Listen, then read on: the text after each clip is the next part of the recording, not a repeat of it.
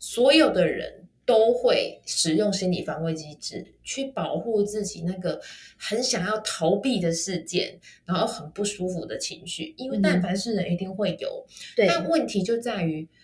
心理防卫它是一个不成熟的生存策略、嗯、意思就是说当我们过度使用了，或者是使用心理防卫太久了，很有可能就会带来一个不好的结果。Hello， 欢迎收听台版米兰达的质感可废，我是主持人 Shannon， 用一杯咖啡的时间来聊聊职场和人生。你曾经因为想要犒赏自己而买了一堆自己不需要的东西回家吗？你经常觉得为什么别人的另一半就是比较贴心吗？你身边是否有暴饮暴食或是嗜酒成瘾问题的朋友呢？这些现象都很可能是心理防卫机制的启动哦。今天我们很荣幸的请到临床经验非常丰富的洪培芸心理师来喝杯咖啡。洪老师不但是一位非常专业的心理师，更是一位相当多产的作家。非常欢迎培芸老师来与我们分享他的好书以及精彩的人生体悟。Hello， 培芸，慕涵好，大家好。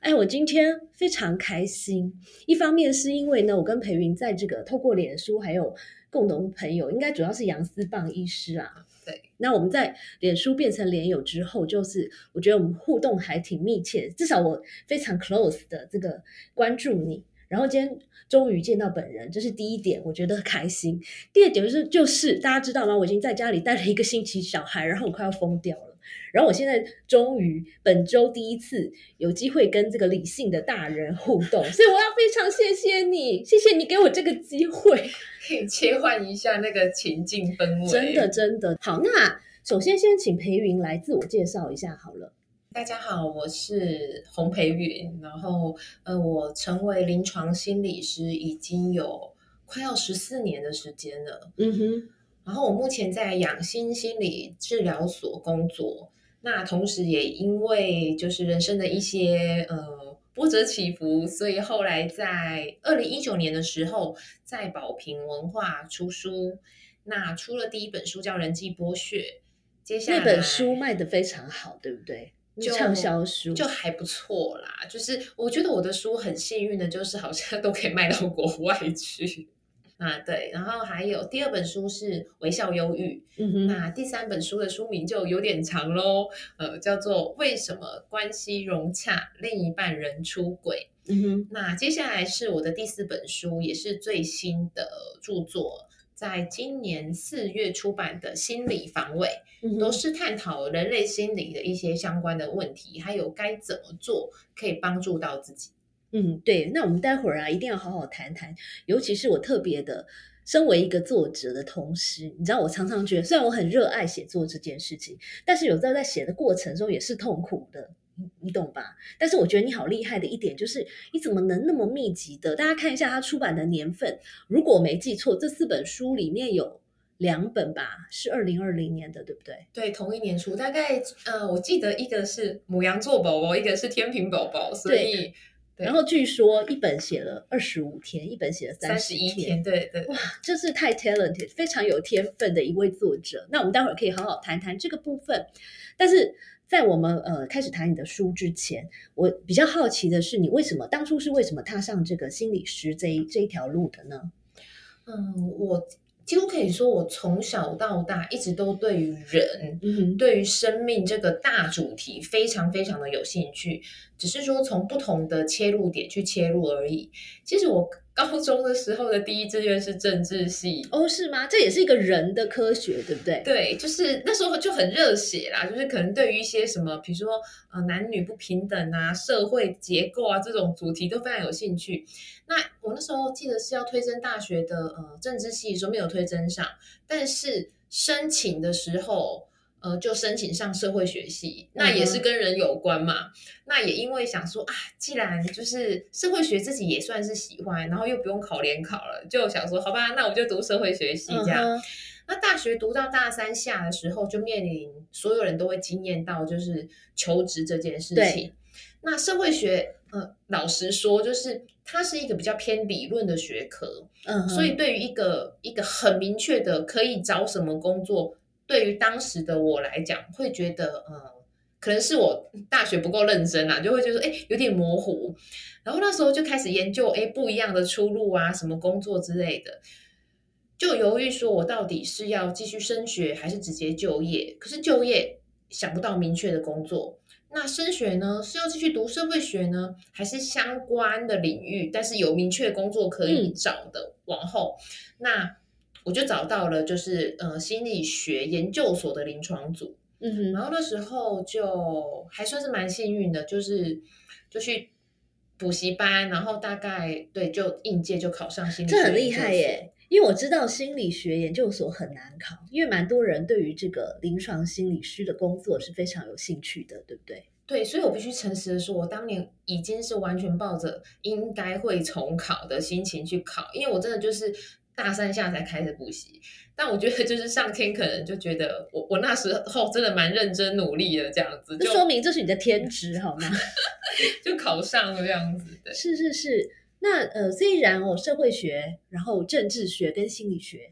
呃或者是说临床心理这一块，其实都是跟人有关的科学，但是心理师这个行业跟比如说政治家啦，或者说社会研究的学者比起来呢，它又更加的接地气一些，应该是非常的接地气。然后因为你会面临很多这个活生生的或是血淋淋的一个人的心理上的一个问题，所以应该很多人问过你啦，做这个行业会不会是一个非常心理负担很重的一个工作？那你是怎么排解的？我觉得孟涵问得很好，因为我私底下遇过很多这样子的询问，可是能够在节目上讲的机会真的不多。哦，真的吗？所以我觉得我很，我觉得我很感谢孟涵问我这个问题，因为我觉得这个机会刚好可以帮助更多人去认识心理师这个角色，或者是临床心理的训练之后你会因应到怎么样的情境，还有你自己要去处理什么问题。比如说，确实啊。我就曾经就是比喻过说，如果你今天在婚纱店工作，来找你的就是一脸喜气很开心的一对新人，可是呢如果你是心理师，绝对不会有笑嘻嘻很开心的人来找你，就说怎么办我好开心，应该没有这种状况。对，绝对没有，至少我工作十四年从来没有遇过嘛。对对，那通常就是很多的苦恼，嗯，遇到非常多的人生挫折，所以他的当下通常就是要么很悲伤，要么很愤怒，嗯，甚至你常常就会变成变成是他情绪投射的对象，嗯，有点恐怖哎、欸。对，所以你会遇到非常多我们现在最常说的就是别人的负能量，嗯、所以自身为心理师要如何去消化这些负能量，我觉得真的是一门超大的功课。是，所以很多人问我说，私底下会问我说那怎么办，我就说，所以啊，我就开发出很多。帮助自己的情绪至少能够维持一定的稳定，或者是恢复好情绪的方法。嗯、比如说，某个程度上我私底下是蛮宅的，所以我很喜欢一个人去看电影。嗯，然后我也有练瑜伽的习惯。嗯哼，我几乎呃，除了呃礼拜天或者是女孩子的生理期，我几乎早上清晨都会去练瑜伽。你是在一个会所或是这一类的地方 来, 来练？对、哦、那我必须要，其实我也练瑜伽了非常多年，但是 on and off 啦，因为我是一个特别没有自制力的，除非那一阵子我身体特别不舒服或是什么心情特别糟，我就会乖一阵子，然后之后我就会忘记，所以我真的很崇拜你，我必须说你是一个非常自制的人。我我都曾经开玩笑说、嗯、因为钱都缴啦，就至少要去练一下吧。对啊，大家都知道钱都缴，就理智上大家都觉得说，嗯，我应该要对得起自己的荷包这样子。可是你知道，每次呃，比如说有时候我们很烦，明明应该上健身房，可是你后来想想，你就会说，哦，好累哦，还是去吃饭好了，或者说啊，好累哦，还是宅在家里算了。对，虽然说我觉得你是一个蛮有执行力的人，从这一点可以看出来。嗯，我我我觉得一部分真的也会，也确实是说，刚才刚才说要对得起自己的荷包，当然也是我刚才有点也是在开玩笑，对。但我觉得一个更真实的就是，我确实从长期的这样子规律的练习瑜伽，我确实得到了很多的好处。比如说，我觉得练习瑜伽真的不是单纯的运动，比如说啊什么减肥啊，为了外形怎么样，我觉得是它可以帮助我消除戾气。暴力之气的那个力气、嗯 oh, okay, okay. 对，的确的确对，因为我觉得日常生活太多的琐事啊，然后叮叮咚咚的一些讯息啊、要求啊，或者是说各式各样的的一些挑战或者是烦恼的事情，所以我觉得学会自己去排解和处理情绪真的是当代人非常重要的一个功课。嗯，所以我觉得老师你的这个分享我觉得非常好，因为虽然我们不是心理师，我们的工作的内容可能不会接触到这么多的负能量，但是其实在职场里面也常常会有一些负能量嘛，比如说、呃、你周围的人心情不太好啦，或者说你周围的人可能跟你不合啦，或者说别人的一个错误的决策可能都会造成我们心情不好，所以其实跟老师学习这个排、呃、老师刚才分享这个排解负能量的方法，我觉得对我们大家来说应该是很实用的。所以第一个就是呃，不要是不是不要沉让自己一直沉溺在这个负能量当中，比如说你刚刚讲到的你一个人会去看一些电影啊什么什么之类的，就是找一个你自己喜欢的事情来转换一下你的注意力和情绪。然后第二个是呃，不一定是瑜伽，当然我们都还蛮喜欢瑜伽这个呃，这个这个这算运动吗？一种就是一种身心的练习，对，一种练习，但是你也许不一定是要瑜伽，比如说游泳，比如说更激烈的比如说跑步等等，其实对你有用的就是一个好的方法。非常同意，就是说我觉得常常很多人一旦那个负面的情绪一来的时候，常常就会整个陷进去，可是其实只要你愿意稍微切换一下情境，比如说走出门去散个步、逛个街、走个公园，然后去比如说有一些绿意的地方走一走，甚至说有微微的小登山，比如说假设你距离象山有点近的话、嗯、你也不需要真的爬山，你就去走个也许三十分钟，我觉得情境的转换就会带给你心境的转换。哦，讲到这个我忽然想到，你知道刚才你在讲的时候我就想到我呃读过有一阵子我就很读了很多这种 N L P 的书，然后它上面有写呃就是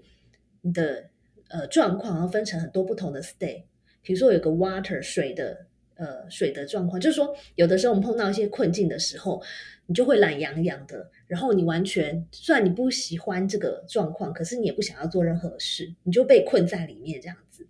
那我曾经就是找书看说那那该怎么办，然后我看到一个 keyword key sentence， 他说不要一直去问为什么，而是要问自己说该怎么办。啊，这就让我想到阿德勒。你同意这个观点吗？这个地方我同意，因为它让我想到有一本非常红的书，相信大家一定有听过，不然你一定有读过或买过，就是《被讨厌的勇气》嘛。对对对，对，就是它里面当然是日本的呃作者，他引用阿德勒的心理学。其实我觉得说到底就是，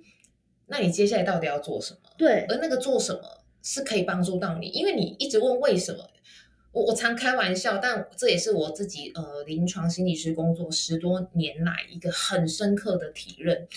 很多个案来就会想问说，为什么我会遇到这种事？对，为什么他劈腿、变心？为什么妈妈这样对我？为什么爸爸不公平、骗啊等等之类的？对。可是问题是，问为什么没有错。我先说，每个人都想要为事情找到一个理由，是。但问题是，有些时候那个理由你根本无法求证。嗯，比如说像如果你呃另一半为什么变心，他他不见得会告诉你为什么变心，甚至哦，或他告诉你的不一定是真的原因，啊、对不对？果然，对，我觉得我们真的就是很心非常心灵相通这样。对，因为很多我就跟很多个案说，你你问他为什么变心，有很多的状况，实际上就是他告诉你的理由根本就是错的或假的。一种是他随便乱讲的，嗯，他只是想要赶快把你打发掉、嗯、另外一种就是变心的当事者也搞不清楚状况， 对, 对，他只是依据他当时的理解说出了他之所以爱上别人 的, 的状况其实是因为怎样，可是大家只要愿意静下心去回顾、嗯、很多人在十年后对于同一件事情的诠释截然不同。对啊，有就像我们自己嘛，有例如我们小时候，哎，比如说我为什么念新闻，对不对？或者说我为什么做一些人生的决定，比如说为什么去美国？其实当下也是恍恍惚惚的，或者是就是有一种声音告诉我自己说，哎，我就应该这么做。可是 after， 比如说二十年后，我再回头想起，哎，也许是因为我对人很热情，或是也许是因为我就是一个。一一个比如说知识方面很焦虑的人，我我是需要一些很多的刺激的人，可是小的时候或是当下你不会知道原因是什么，你就是会有一种冲动或是直觉，你就会去做那件事。对，所以也可以说你当下自己给出来的原因不见得是这么的精确啦，只能说这是当下自己的理解跟自己可以诠释的出来的。所以回到我们刚才说的，就是、嗯、你可以想要去了解为什么，可是不需要过度的去追问，或者是花所有的时间觉得我一生就要耗在这个为什么上，而没有继续往前走跟行动。那是不是就变成钻牛角尖了，对不对？对，如果一直问为什么，因为你永远得不到一个所谓的正确的答案，所以还不如问接下来该怎么做，对不对？对，就是问接下来该怎么做，而且这个怎么做到底是做什么是对自己有帮助的。嗯哼，对，比如说为什么有些人他必须去找心理师，是因为我觉得很多时候包含我自己人生遇到一些呃困难的时候，我自己是会看很多书嘛，因为很多时候我们没有方向的时候，如果没有一个好的读物或者是好的朋友或者是心理师协助你或者是陪伴你去寻找，很容易一种叫做自己钻牛角尖、嗯、或者是自己可能在一个情绪失控的状况下去做了什么自己之后很后悔的事情、嗯、是是是。我刚才跟你讲，其实在我这个呃邀请你还有写大纲的时候，我完全没想到这件事，可是刚听你的分享我就忽然想到这句话，就是不要问为什么，要问怎么做这句话、嗯、我我觉得这个对很多人包括我们自己来说都是碰到一些人生困境的时候一个很好的参考。是，好，那接下来呀、啊，我想要谈谈培芸的书。培芸出了四四本书，然后呢书名都非常的长，所以容我拿起我的小抄来为大家这个朗诵一下。培芸的第一本书是二零一八年的时候出的，二零一九哦，二零一九年人际剥削。然后第二本书的书名超长，为什么关系融洽另一半人出轨，这是二零二零年啊，这其实是第三本哦，这第三本。那第二本是微笑忧郁吗？对对对，不好意思，是二零二零年，对不对？都对，这两本同一年。对，然后呃，再来是这个为什么关系融洽，第一半另一半人出轨。那么再来就是呃最近的吧。呃，前几个月四月份的上个月出的这本心理防卫，那我们今天会谈多谈一下心理防卫这本书，但是先请培芸来说，因为这几本书光是看书名我就觉得呢非常的吸引人，可不可以请你稍微的呃解说一下，介绍一下这四本书分别的重点？谢谢梦涵，可以让我就是再去谈谈我比较早一点点啊时期出的书，因为我觉得这四本书虽然乍看是不同的议题，可是我真的觉得它是全人生都非非常实用的一个呃书籍跟主题。比如说像我的第一本书《人际剥削》，它谈的就是在所有人际关系当中的一种倾斜跟不平等。嗯哼，而大部分的人都会想要当好人，可是常常就是那个忍耐却只会换来别人的得寸进尺，对，而不会换来一个真正的互相尊重跟和平。嗯哼，所以但凡有人际关系的一个困难痛苦，真的都非常的建议大家可以去翻一翻《人际剥削》。那第二本《微笑忧郁》，我觉得刚好是很多人已经开始在注意忧郁症的这个议题嘛、嗯、但问题是有一群的人他表面上看起来一点都不忧郁，甚至很开心，是团体当中的开心果，看起来超级阳光正向、嗯、可是实际上他只是用微笑的面具去掩饰住他其实非常忧郁的情绪，甚至他已经有想不开的念头。你觉得这种状况是不是比真正的就是看起来就很忧郁的那种人还要糟糕？因为他还要花 extra 的力气来掩饰他自己，对不对？对，更辛苦。因为等于说就像我常常在书中跟平时文章分享，一个人要健康有一件很重要的事情，就是你真的要表里一致。 OK， 你不会花额外的力气跟更多的心力要去演另外一个人去撑住跟跟住。而微笑忧郁一个更极端的发展就是诶，怎么会在一个无预警的瞬间这个人就结束生命了，可是之前看起来都好好的。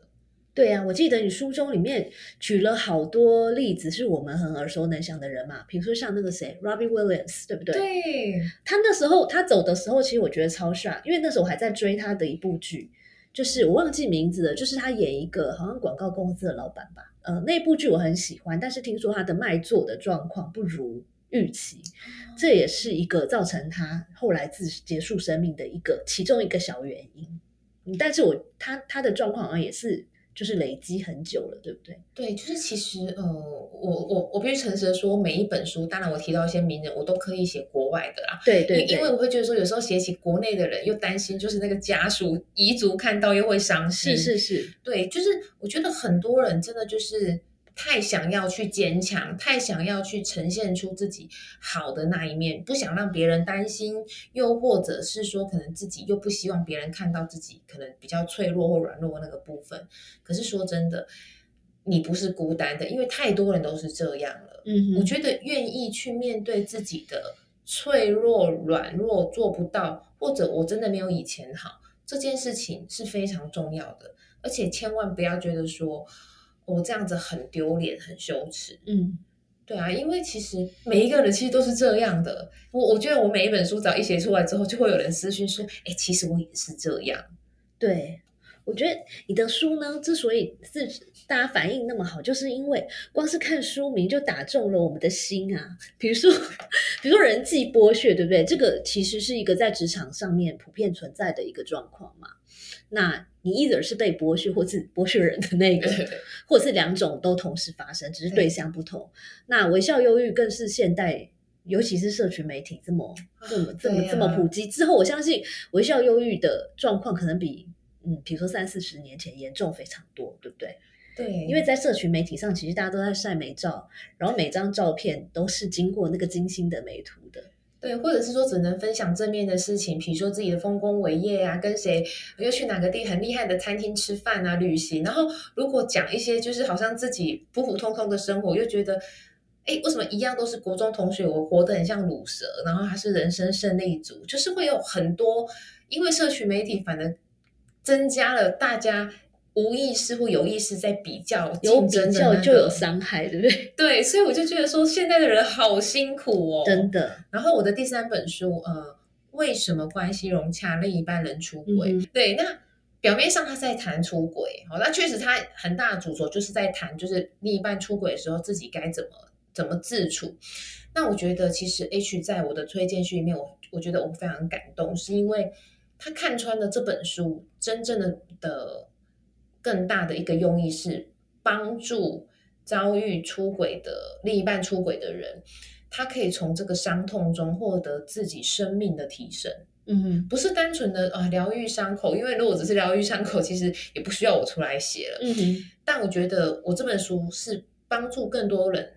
在遭遇背叛，那个对于人性失去信任、嗯、对世界失去呃希望的同时，他之后是可以透过这本书得到一个力量，得到一个安全感，甚至迎接一个他前所未有非常棒的一个人生。嗯，换句话说，这本书的呃对象其实不只是写给就是有这个呃另一半出轨状况的人看，而是给每个人都可以看。因为我们未必会碰到另外另一半出轨的状况，可是我们的人生里面可能会有被背叛的状况。这个背叛可能是你的朋友啦、嗯、你的亲戚啦、你的小孩、你的父母等等的，都都是有可能的。对，就是只要是你曾经有类似遭遇背叛的经验，又或者是对于亲密关系里面有各式各样的呃痛苦，那你要想要从这本书得到安慰，还有如何帮助自己走出那个困境、嗯、然后就像我常常用四个字去形容这本书，就是帮助一个人浴火重生、啊、哦，浴火重生我超喜欢的，很好很好，下次要把浴火重生这这四个字放在封面上希望有机会，就是这这本书小名叫做浴火重生这样。好，那第四本书最新的这一本呢，心理防卫是、呃、我在我在、呃、写心理防卫的时候，真的是想起非常非常多的人，已经不只是个案了，就是所有的人都会使用心理防卫机制去保护自己那个很想要逃避的事件，然后很不舒服的情绪，因为但凡是人一定会有、嗯、但问题就在于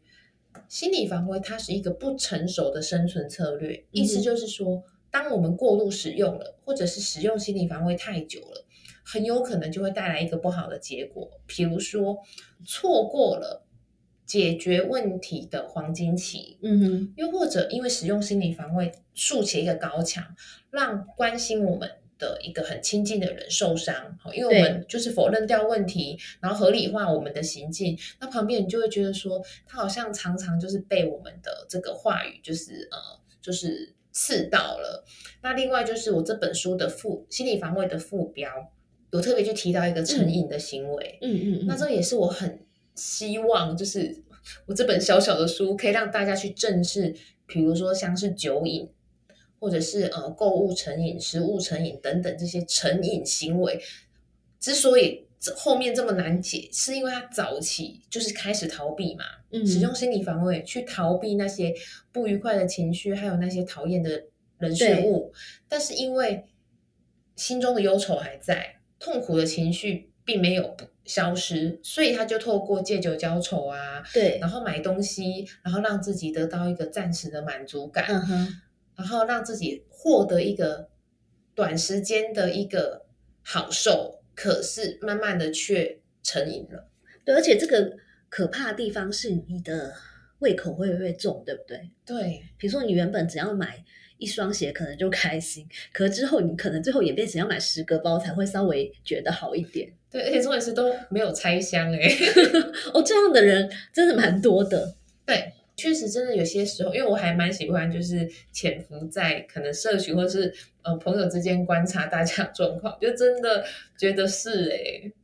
好，那我们待会儿再多聊一下心理防卫这本书，但是我比较好奇的是呃，因为对我们的这个听众朋友大部分是一些年轻的上班族朋友，那所以你觉得你这四本书里面呢，对上班族来说、嗯、哪哪几本是最实用的？我觉得如果真的一定要挑的话，我觉得有两本啊，嗯、就是微笑忧郁跟心理防卫。嗯哼，因为为什么关系融洽另一半的人出轨，可能跟亲密关系会比较有直接相关。是是是。可是我觉得，如果是上班族，是职场，如果你能够去了解微笑忧郁，至少你会对于自己的情绪的议题会比较多的呃了解，而且会知道怎么去处理情绪。还有千万不要以为说我只要装没事、装坚强、装正向，一切就会化险为夷，并没有这回事。就是如果你有情绪的的一些困扰，微笑忧郁可以帮助大家。那另外就是说，我觉得了解心理防卫，你会明白为什么有些人那么的难相处。嗯哼，那有些人为什么他表现出那些行为，你会觉得很难沟通，这个人好讨厌哦，或者是自己也在使用，其实他们都只是在使用心理防卫，所以你我们就不会再困在那个表层的假议题，对，然后去跟他认真计较，然后自己很生气，但其实对方只是用一个不成熟的方式在保护他自己。嗯，所以你谈到这个话题，我脑中就浮现了很多的情况，你知道吗？都是实际上我们在职场上面常常碰到的状况。比如说，很多时候明明可能是可能是我们好意想要给别人一些建议，或是别人好意想要给我们一些建议好了，可是对方可能说哦没事，我都很 OK。或者是说没有啊，这个事情就是这样啊等等的，那当下你可能会觉得有点受伤，或者说啊这个人怎么这么讨厌，可是你刚刚听你刚刚讲，我才这个恍然大悟，我就觉得哎，这个可能就是一个心理防卫机制的一个启动。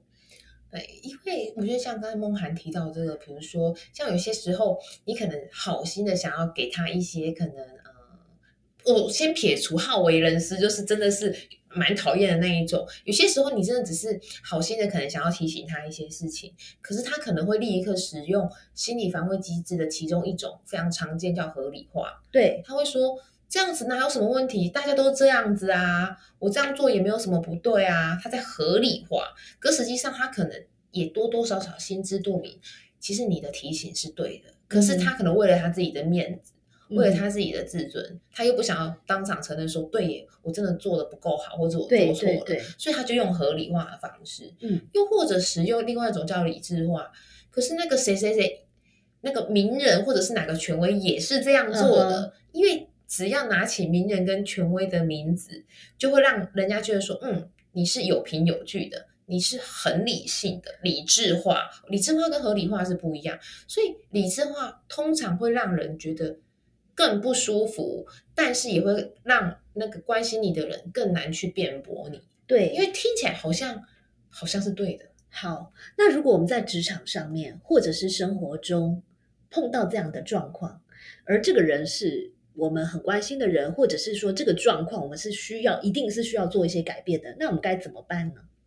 其实我都常常说，就是使用心理防卫无可厚非，因为大家都是人、嗯、所以如果今天你能够明白他是在使用心理防卫，第一时间我觉得就不要去跟他正面冲突嘛，是是是，就是当他已经架起了高墙，你还硬要去敲他的那个墙角，我觉得自己也会很吃力。对，不要这样子对自己，真的对，就是真的很累，对你自己累，然后对方又不领情。我觉得就是当你明白他其实在保护自己的时候，也许我们可以做的就是先暂时退到一旁，嗯哼，然后透过一个你觉得他比他会比较舒服，他觉得比较安全的方式去稍微的去提醒他。嗯哼，比如说、呃、我在书中就提到一个呃一个例子，当然那是从我是用电影的角度去写、啊、对，就是说诶有一个孩子他对妈妈非常的不谅解，是对他对妈妈有非常多的抱怨哈，可是妈妈的好朋友怎么去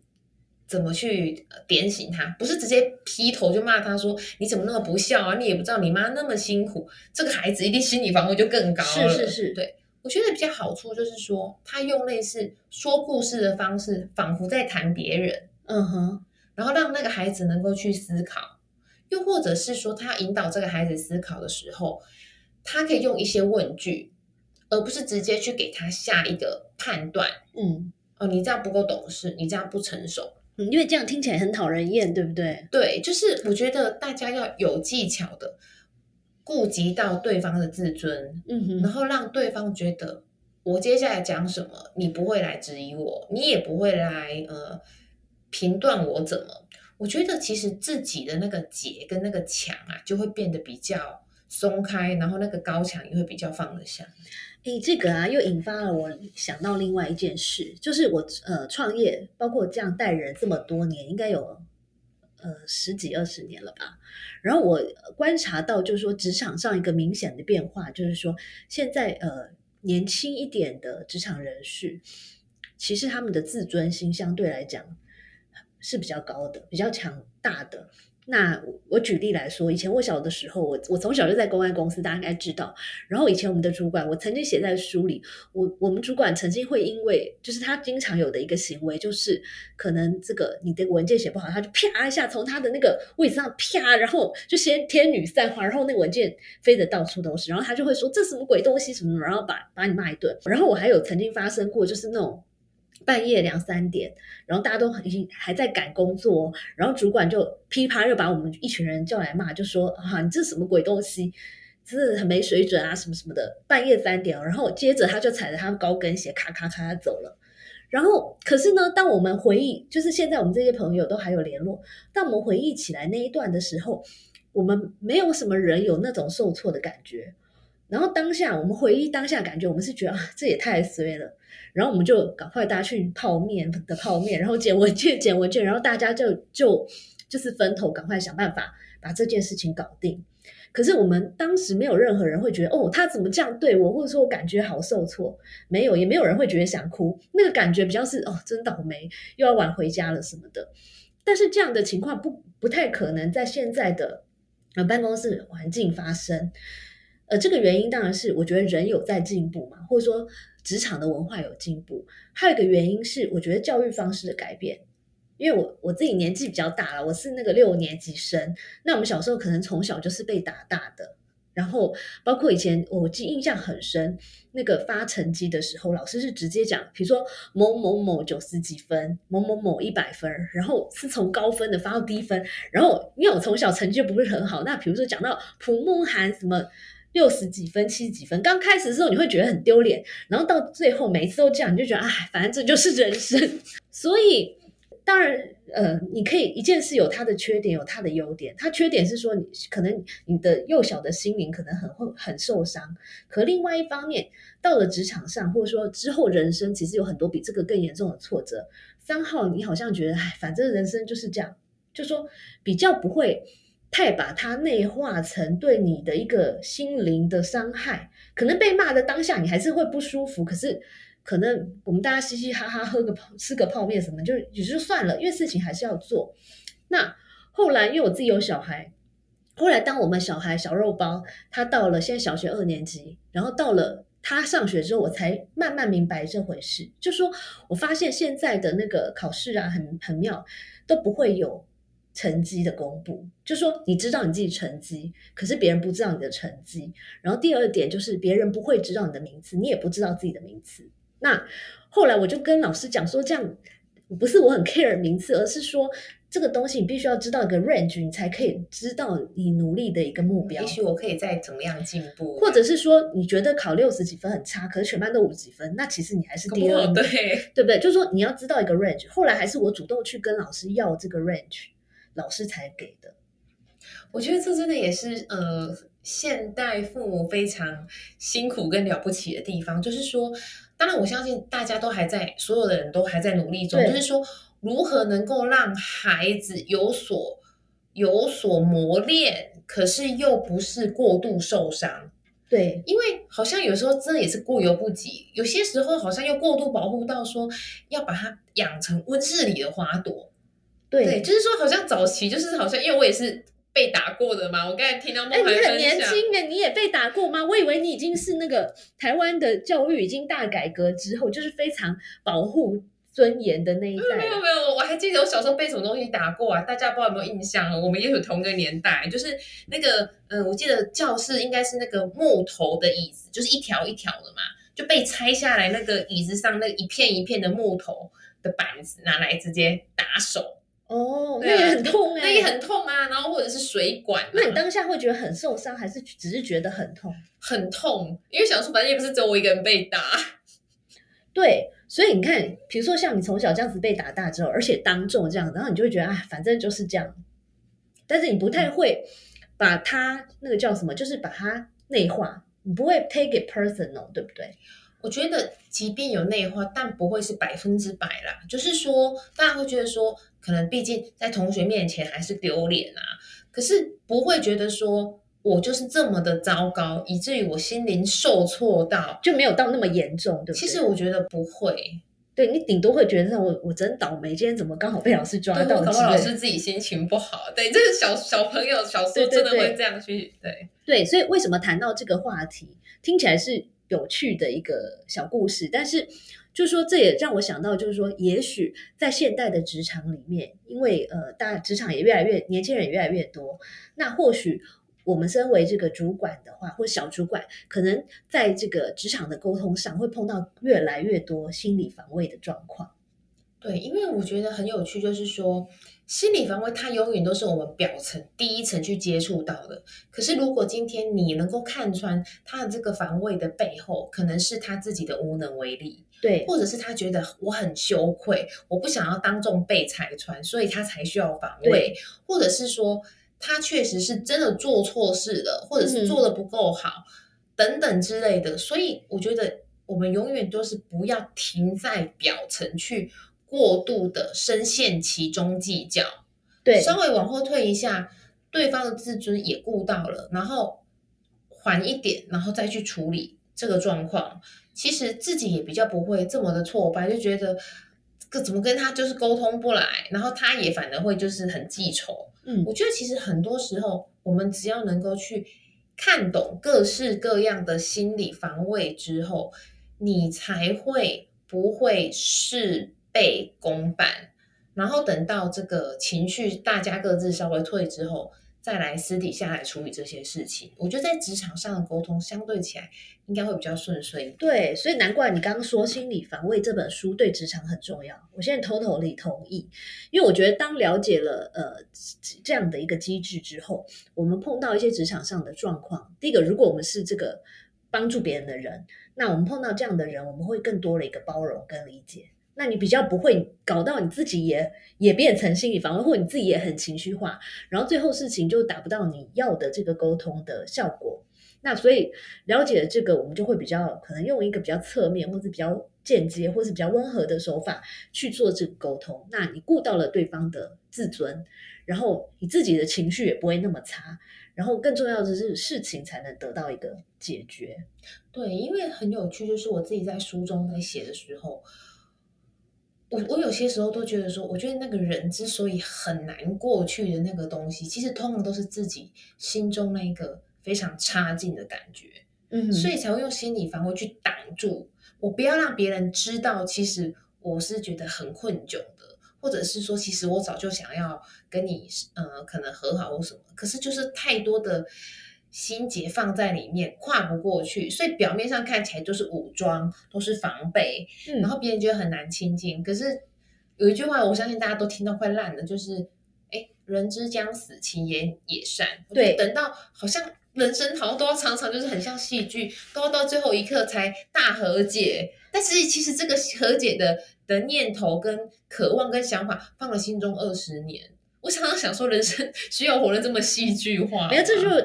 呃换在职场的场景，这就有点像平常你们明明就是王不见王，可在离职的时候，有些人就会写卡片什么的，就或者是说请对方喝咖啡，然后就说啊，其实我一直很欣赏你什么的。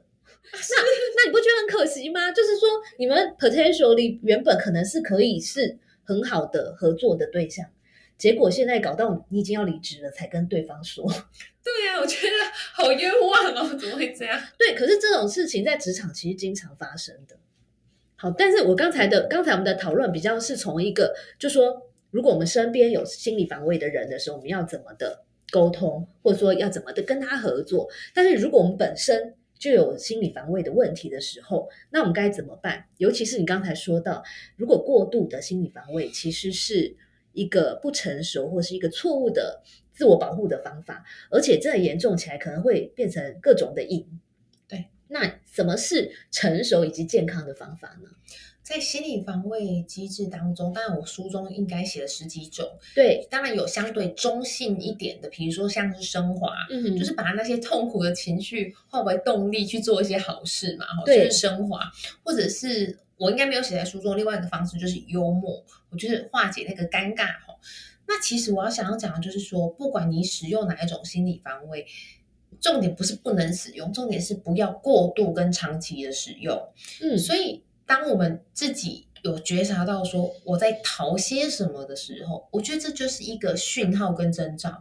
因为基本上啊，其实我应该是在我的新书分享会吧，还是在什么时候有点忘记了，就是曾经有呃读者问我一个很好问题，就是说有没有可能一个人是没有心理防卫的？然后我就说，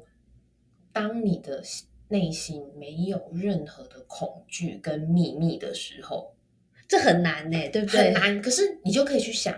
一个人如果没有任何的恐惧跟秘密，他当然没有什么好防的。对，所以当你觉察到我有，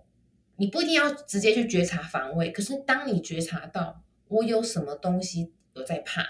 我有什么东西不想让人家知道，而且这个不想是不太敢让人家知道，我们就要提醒自己说，那这个不想不敢让人家知道的秘密跟恐惧，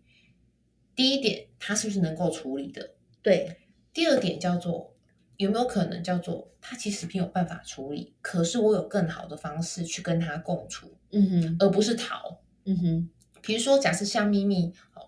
像咪咪来讲好了，嗯，比如说像我是不会演，但是我也不会很常讲，就是比如说我曾经结过婚，那就是意思就是离婚了。嗯，我如果今天我把它当成是一个秘密在处理，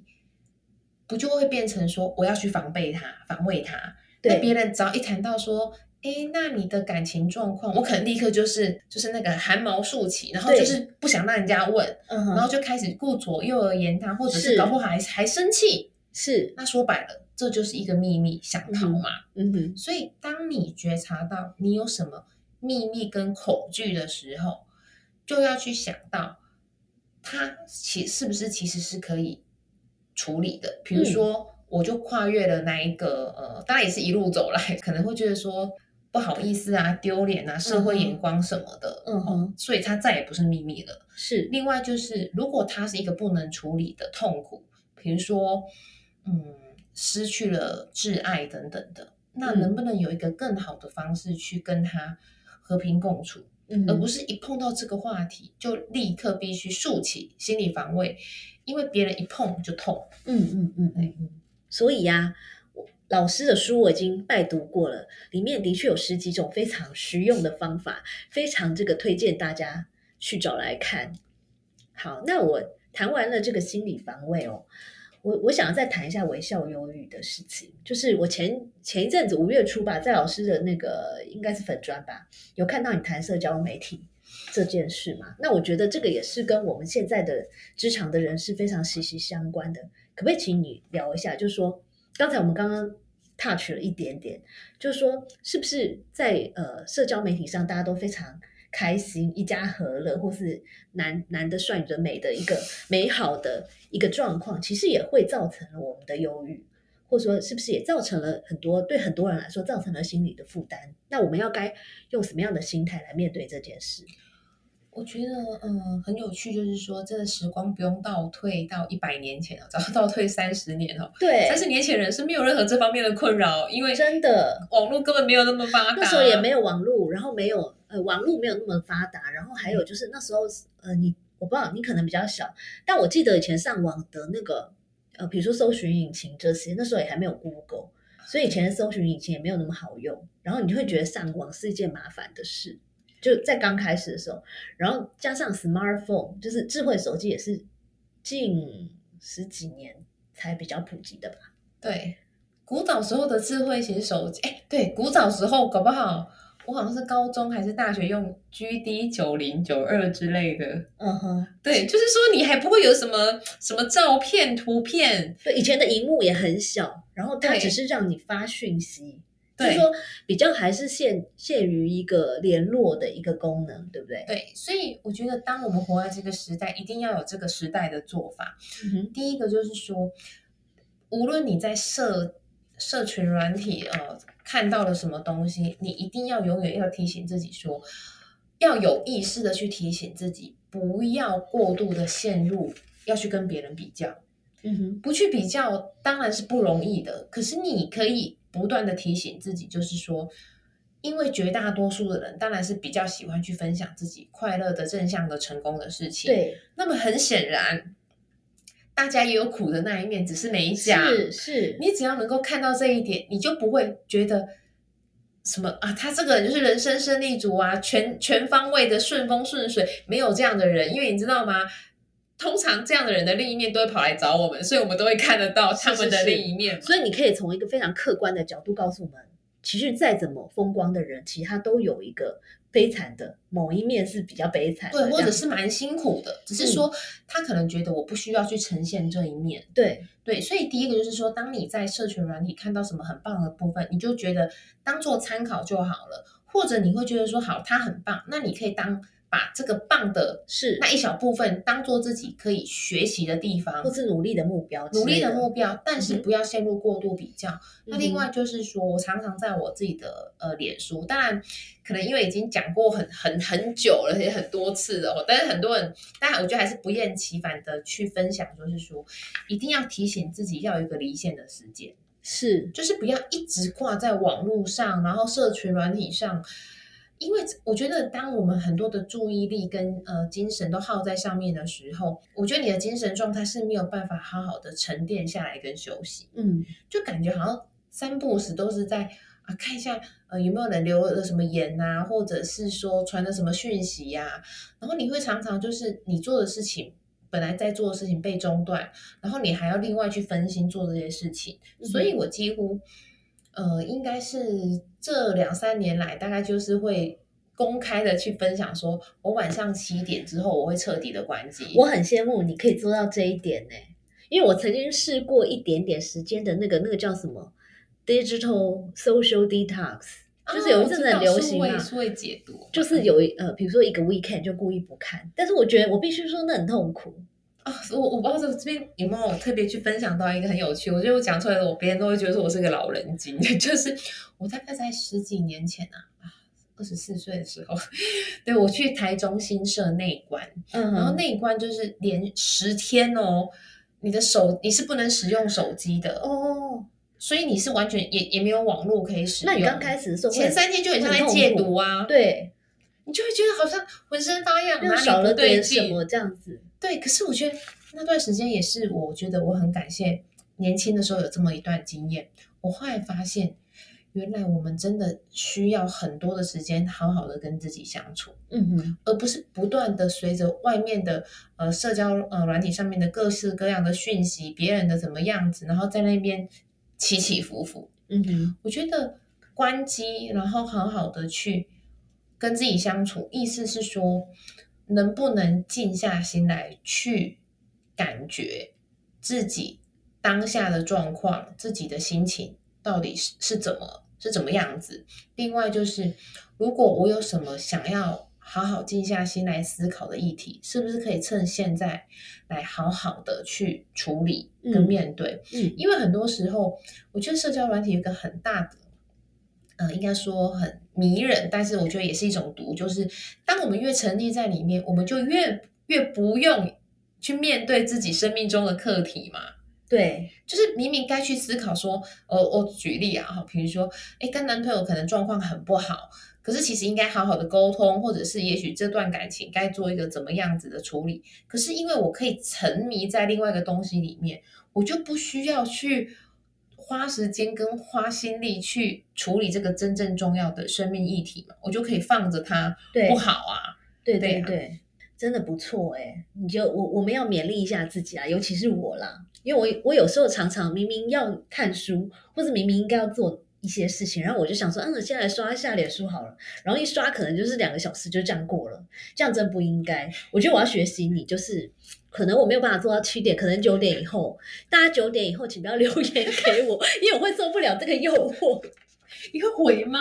都如果都那么晚，如果我还没有睡的话，没有这个有几个，因为呃，我们公司因为现在大家 work from home， 然后。在 work from home 之前其实也是这样，就是说因为我们的工作的性质很多时候需要静下来思考，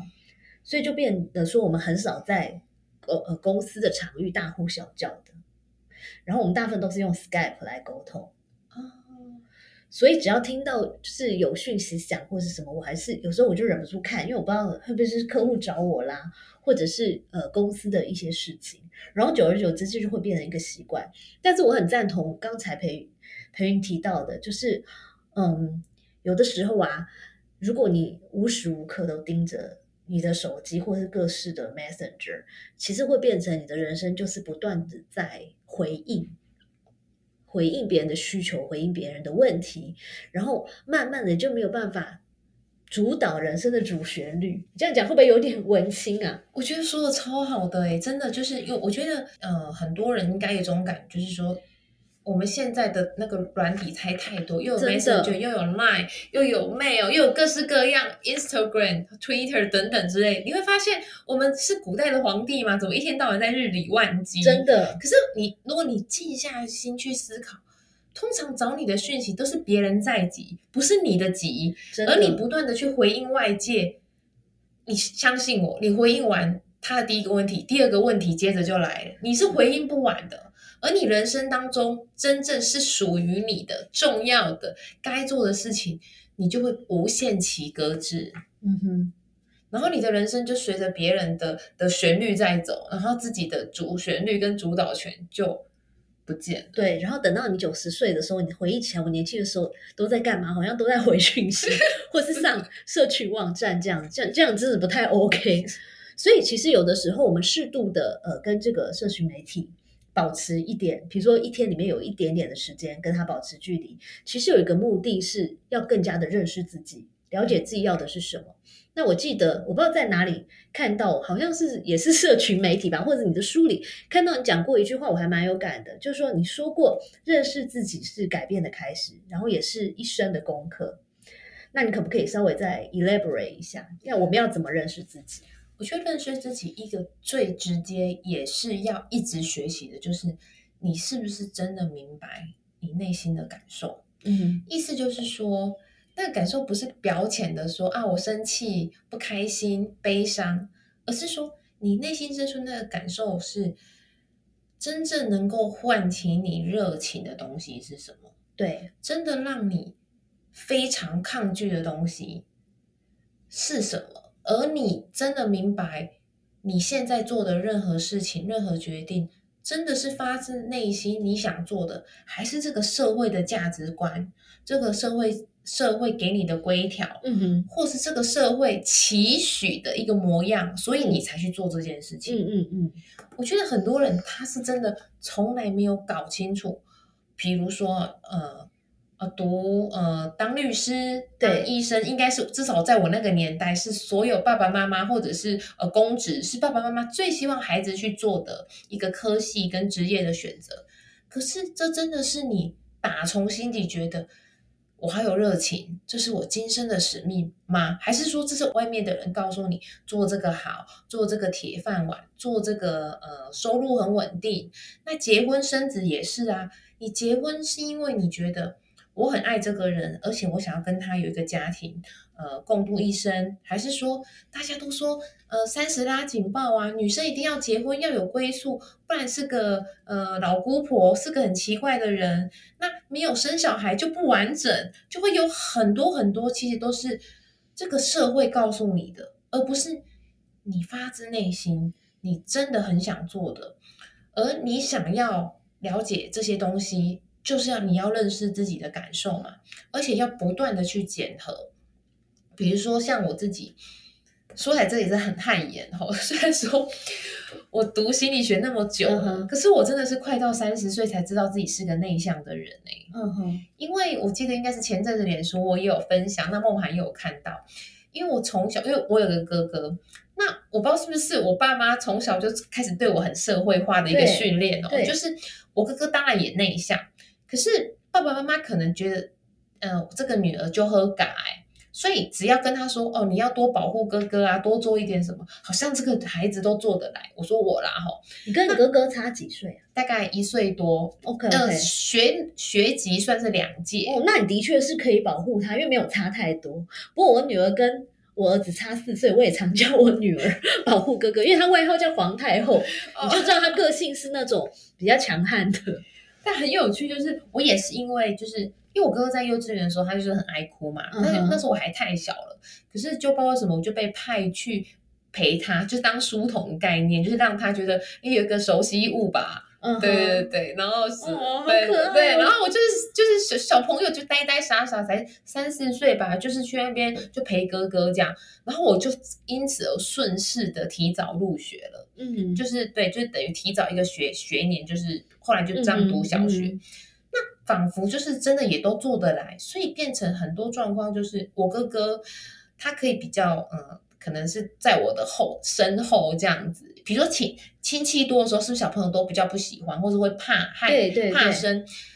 我是到快到三十岁才知道说，其实我真的并不喜欢人多或者是这么多的人际的 social 的互动，嗯，可是可能从小就是这样子都做得来，好像也都做得还不错。可是做得来跟做得不错，不代表你天生喜欢做，对，或者你做起来是很舒服的。你只是善于勉强自己，对不对？对，我只是擅长勉强自己。你说的太好了。那你哥回去这一集要放给你哥听，他好好的感谢你这样。对，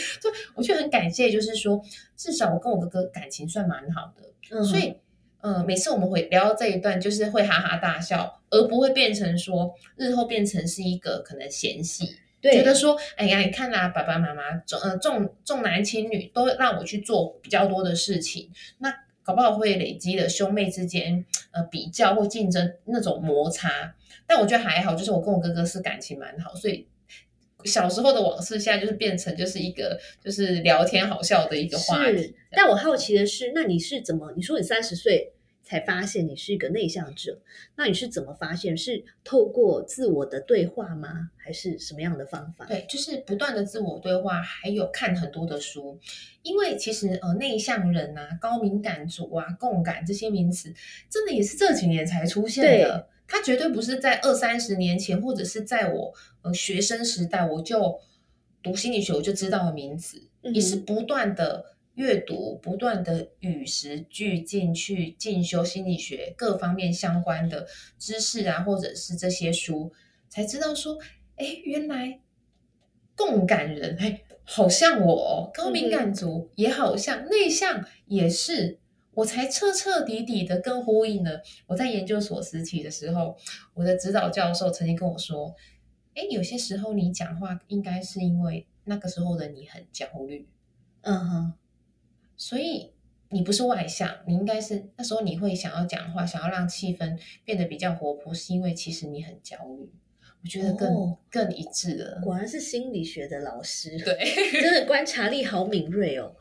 我觉得你这这个分享特别好，而且在这个呃越是繁忙的职场生活里面，其实我们越要努力的为自己争取一点静下来的时间。那不管你是看看书，听听你喜欢的音乐，或者是呃什么都不做，可能发呆，可是也顺便跟自己对话，其实这个都是心灵的养分。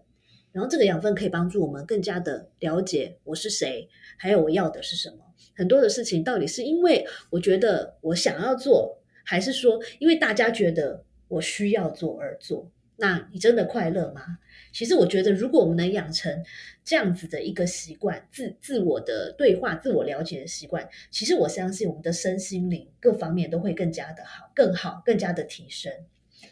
对，而且我觉得那个提升你会觉得，但我这样讲好像有点像很像一个老生入定或老人的感觉，就是说我觉得当你的身心灵提升，你在回首你的一生的时候，